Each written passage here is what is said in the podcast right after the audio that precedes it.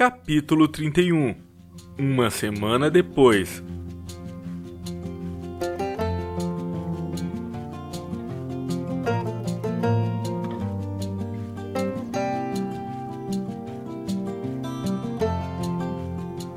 Os três dias em que eu deveria passar ali repousando se tornaram uma semana. Foi o suficiente para eu melhorar da gripe e iniciar o ritual de resignação. A casa do Frank era simples, mas eu me sentia numa pousada. Era como um período de férias forçadas. O número um não saía do meu lado. Parecia ter gostado da minha estadia ali. Tive a impressão de que ele estava tentando me dar algum tipo de apoio moral. Tentei não pensar no que tinha acontecido, pelo menos durante esses primeiros dias. Tarefa impossível. O Frank respeitou o meu tempo. Pela primeira vez depois de cinco dias, eu havia dormido direito.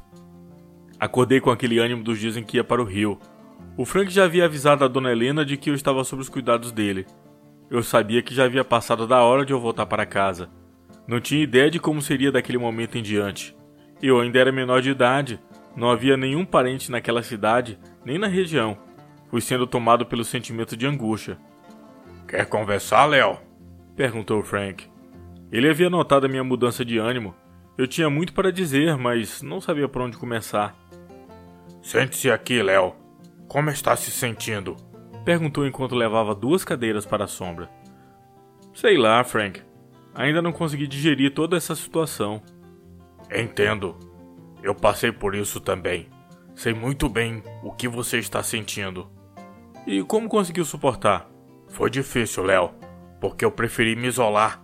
Não aceitei a ajuda dos amigos Tentei fugir de tudo. Tudo que consegui foi sofrer sozinho, calado.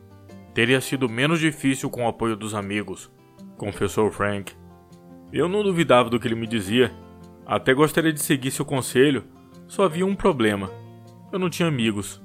Como se estivesse lendo meus pensamentos, ele perguntou: Léo, cadê seus amigos? Onde estão Oliver e Alessandra? Eles não são mais meus amigos, Frank. Respondi olhando para o chão. Não tive coragem de olhá-lo nos olhos. Por que não? O que aconteceu? Percebi que aquele era o momento de contar tudo. Comecei a narrar a história a partir do momento que estava cortando a grama. Sempre acreditei que esses detalhes que parecem insignificantes dão mais vida ao relato. Frank apenas ouvia e balançava a cabeça esporadicamente. Cheguei ao final da história sem derramar uma lágrima, mas não foi fácil relembrar os dois juntos. Então, Frank, por isso é que eu posso dizer que eles não são mais meus amigos. Concluí me achando o dono da verdade. Não são mais teus amigos por terem se beijado? Perguntou Frank surpreso. Isso. O Oliver sabia que eu gostava dela. Respondi tentando esclarecer. Mas ela sabia, Léo? Você já tinha contado para ela? Não, mas o Oliver sabia. Eu tinha contado para ele no dia em que nos conhecemos. Respondi convicto. Léo, você se considera um bom amigo para o Oliver? Sim, eu zelava pela nossa amizade e nunca faria o que ele fez. Léo, imagine que você fez algo que me deixou magoado, mas logo em seguida veio me pedir desculpas. Se eu perdoar, não estaria mostrando que sou realmente seu amigo? Sim, mas. E se eu não quisesse ouvir a sua explicação, você acha que eu estaria sendo justo? Acha que estaria agindo como verdadeiro amigo? Continuou Frank.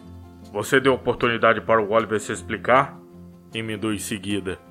Sabe, Léo, ser amigo de alguém quando tudo está bom é fácil.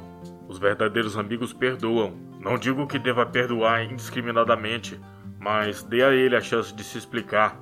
Finalizou Frank. Uma lágrima escorreu pela minha bochecha. O Frank me abraçou afetuosamente. Você é um bom garoto. Tem um bom coração, disse enquanto dava tapinhas nas minhas costas Desabei a chorar. Frank não falou mais nada. Ficou do meu lado como um guardião. Era disso que eu precisava. Errei, Frank. Errei feio. Será que eles me perdoam? Perguntei entre soluços. Se não te perdoarem é porque não são seus amigos. No dia do enterro do meu pai, eu vi o Oliver de longe. Comentei enquanto enxugava as lágrimas na camisa. Talvez estivesse criando coragem para falar contigo. Quando ele viu que você dormiu na chuva e não levantava, Correu até aqui já tarde da noite, pedindo que eu te tirasse daquela chuva antes que acontecesse algo de grave com você. Se ele não tivesse cuidando de você mesmo de longe, não sei o que poderia ter acontecido. Choveu a noite inteira. Ele é um bom menino também, Léo. Converse com ele, deixe-o se explicar. Depois você decide o que fazer. Eu tenho certeza que você fará a coisa certa, disse Frank enquanto ia à cozinha. Fiquei refletindo no que o Frank acabava de dizer. Limonada, Léo? Ofereceu já sabendo que aceitaria por causa do calor. Obrigado, Frank. De nada, respondeu antes de dar um longo gole. Ele achava que eu tinha agradecido o refresco. Obrigado, Frank, por abrir os meus olhos. Fiz uma grande burrice. Espero que dê tempo de corrigir. Tudo vai dar certo, Léo.